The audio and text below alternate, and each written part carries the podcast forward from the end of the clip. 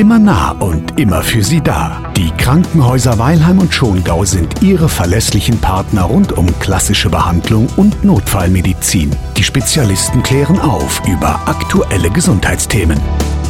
Donnerstag, Mitte November, kurz nach elf, wie immer unsere Zeit hinter die Kulissen zu schauen und zwar bei den Krankenhäusern Weilheim und Schongau. Wir lernen die Menschen kennen, die für uns da sind, wenn der Körper streikt. Das sind die Frauen und Männer hinter den Masken und in den weißen oder grünen und blauen Kitteln. Heute unser Gast, Professor Dr. Andreas Knetz. Das ist der Chefarzt für Innere Medizin und Kardiologie für Weilheim.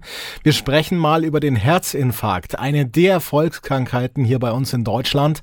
Herr Professor Dr. Knetz, schön schön, dass Sie Zeit für uns haben. Der Herzinfarkt, jeder weiß da irgendwie irgendwas drüber oder kennt jemanden, der schon mal sowas gehabt hat. Aber definieren Sie uns doch bitte zum Anfang mal genau, womit wir es hier eigentlich medizinisch zu tun haben. Ein Herzinfarkt ist letztendlich eine Durchblutungsstörung des Herzmuskels, bedingt durch eine krankhafte, akut auftretende Veränderung des Herzkranzgefäßes. Nochmals, die Herzkranzgefäße versorgen unser Herz, unseren Herzmuskel mit Sauerstoff.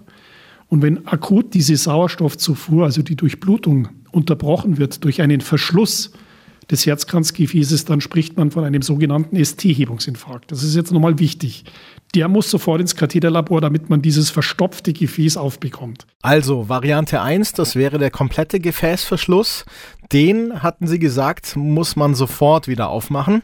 Variante 2 wäre die, dass noch ein bisschen Blut unterwegs ist, aber eben schon eine Unterversorgung da ist. Fühlt sich aber beides relativ ähnlich an, oder? Typischerweise ein Druck auf der Brust, wie als wenn mir von hinten jemand die Luft abdrückt. Das hört auch nicht auf, kann mehr oder stärker, mehr oder weniger stärker sich ausprägen.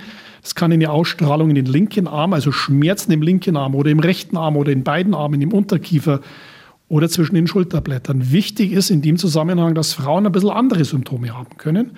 Die haben zum Teil diese klassischen Symptome, aber die berichten auch zum Beispiel vermehrt über Luftnot, Müdigkeit. Und das ist nicht so der Klassiker, wo man sofort darauf anspringt. Und dann darf man auch nie vergessen, der ältere Patient mit einer Zuckererkrankung, da kommt es durch eine Störung der Nervenendigungen auch zu der Situation, dass die fast gar keine Beschwerden haben. Mhm, eine wirklich vielfältige Symptomatik also. Luftnot, Schmerzen, Druck auf der Brust, das wären so die bekanntesten Dinge. Wenn ich jetzt sowas bei jemandem sehe oder vermute, was mache ich denn dann?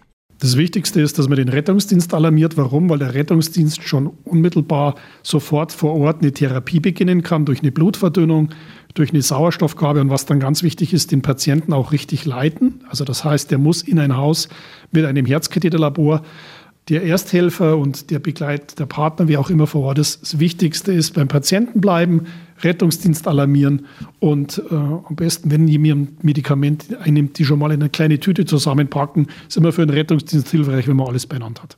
Das mit dem Medikamententütchen, ein wirklich hilfreicher Tipp, den merke ich mir, Herr Professor Knetz. Kann man auch noch weitergehen und vielleicht so eine kleine Mappe zusammenstellen, wer zum Beispiel der Hausarzt ist oder ob es noch andere Vorerkrankungen gibt, möglicherweise, von denen das Notfallpersonal vielleicht wissen sollte. Dann geht's direkt ins Krankenhaus, möglicherweise gleich ins Katheterlabor oder auf die sogenannte Brustschmerzstation.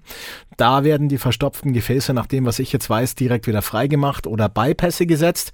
Und wenn die richtige Reaktion erfolgt, wenn also alles richtig schnell geht, dann bleiben heutzutage auch kaum Schäden zurück. Aber, Professor Knetz, die Akutversorgung, die ist das eine. Element Nummer zwei, die Nachbehandlung und die Auswirkungen im Alltag. Richtig? Der Patient muss eine Blutverdünnung nehmen, ein Aspirin, ein Superaspirin, der braucht einen Beta-Blocker, ähm, der braucht ein Statin, also einen Fettsenker. Und da muss man sagen, man muss äh, das Cholesterin deutlich senken, also mindestens um 50 Prozent des Ausgangswertes.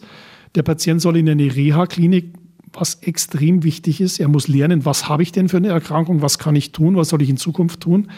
Äh, Lebensstiländerungen, äh, sportliche Aktivität, Gewichtsabnahme, Nikotinverzicht unvermeidbar. Also für die Akutversorgung, das ist alles kein Problem. Ich sehe eher den Anspruch an die Medizinerinnen und Mediziner dafür zu sorgen, dass die Patienten dann auch nach dem Akutereignis die Empfehlungen befolgen, die für sie lebenserhaltend und wichtig sind. Mhm. Wie ist Ihre Erfahrung? Halten sich denn die Patientinnen und Patienten dann an Ihre Empfehlungen? Ja, weil für sie ist das ein dramatisches Ereignis. Also wer einmal, glaube ich, so ein akut lebensbedrohliches Krankheitsbild erlebt hat, ich glaube, das ist schon Motivation genug, sein Leben, sein Leben zu verändern. Eine Frage wäre noch offen zum Schluss. Ich könnte mich mit Ihnen jetzt echt über das Thema eine Stunde lang unterhalten, aber irgendwie müssen wir dann auch wieder zum Ende kommen. Also eine Frage hatte ich gesagt, gäbe es noch. Wie ist das mit der Nachsorge? Stichwort Reha-Phase. Wie lang kann sowas dauern? Also in der Regel drei Wochen. Wir haben ja hochqualifizierte Kliniken, wie zum Beispiel in Höhenried oder in Oberammergau. Da werden bestimmte Trainingsprogramme, Schulungsprogramme durchlaufen. Der Patient wird über seine Erkrankung aufgeklärt. Es werden auch bestimmte Praktiken erlernt, zum Beispiel Stress abzubauen und für mich das Wichtigste ist, dass die Patienten auch wieder Mut finden, normal am Leben teilzunehmen, wie sie es vorher gewohnt sind. Ja, das wäre natürlich wünschenswert. Vielen Dank. Ich habe wieder viel gelernt heute. Und wenn Sie, liebe Hörerinnen und Hörer, noch weitere Fragen haben, überhaupt kein Problem, gerne mal online informieren unter www.meinkrankenhaus2030.de. Da finden Sie alles, wirklich alles. Also Abteilungen, wichtige Infos und Antworten auf oft gestellte Fragen. Beste Gesundheit Ihr ganzes Leben lang. Die Kliniken Weilheim und Schongau setzen sich genau dafür ein. Mit Hilfe erfahrener Spitzenmediziner, einfühlsamen Pflegeteams und kompetenten Therapeuten.